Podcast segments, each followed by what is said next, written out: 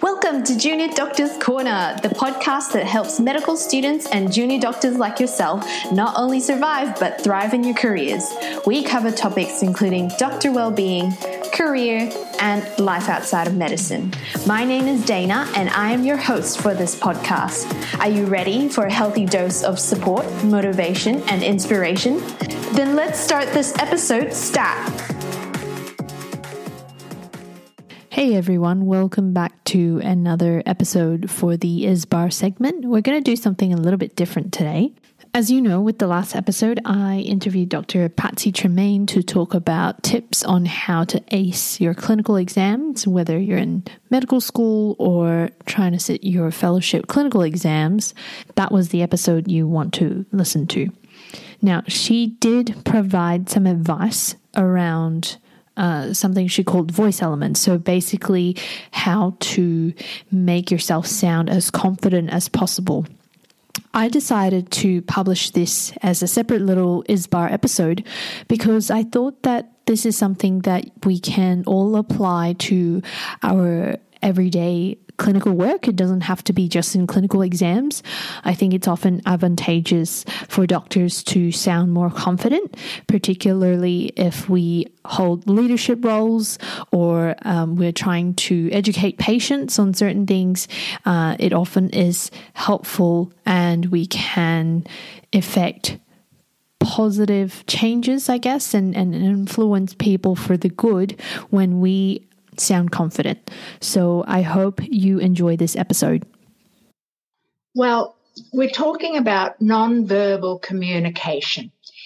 It's not so much what we say, it's how we say it.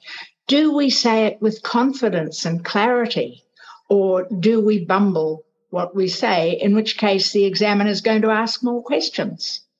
So you want to say it clearly and concisely in the first place. Well, we all make judgments about voices, whether they're energetic or dynamic or enthusiastic or boring or monotonous or disdainful. Would you agree? So that's what you need to stress when you talk, especially on Zoom.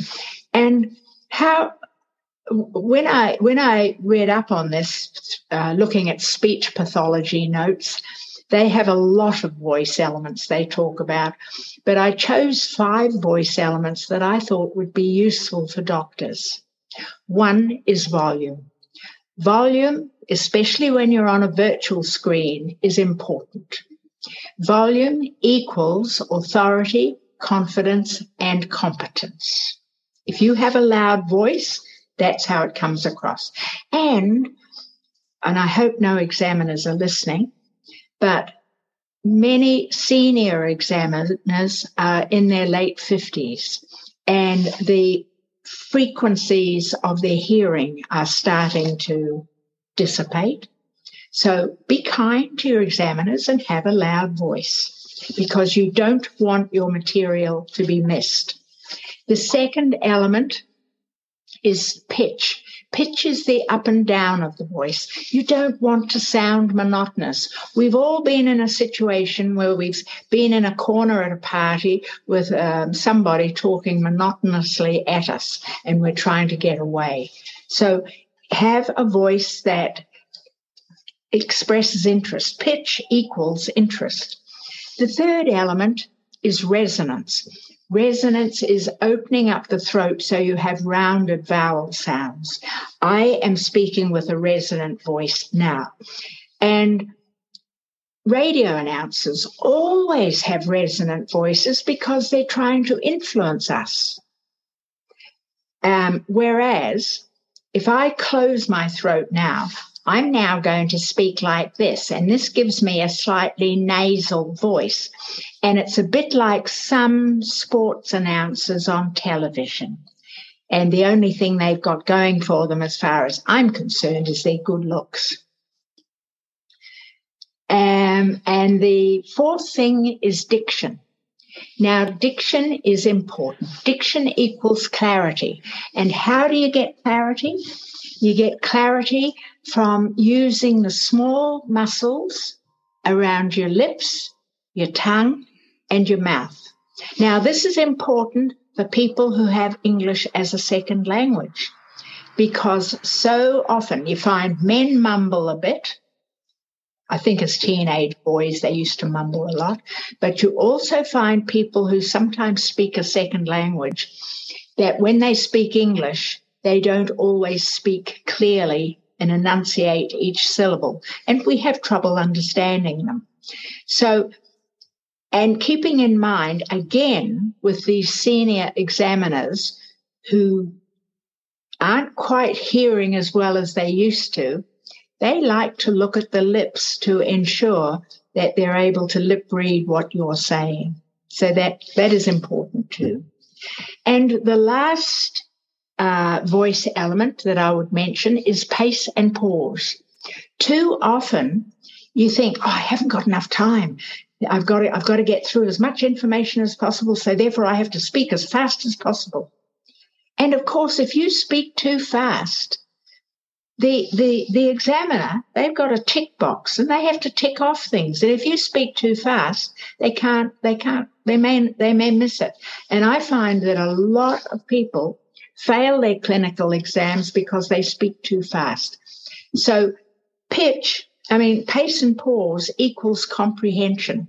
You want your listener to be able to digest what you say. So it's important to have a full stop every so often. So they've got time to tick off something. Does that make sense?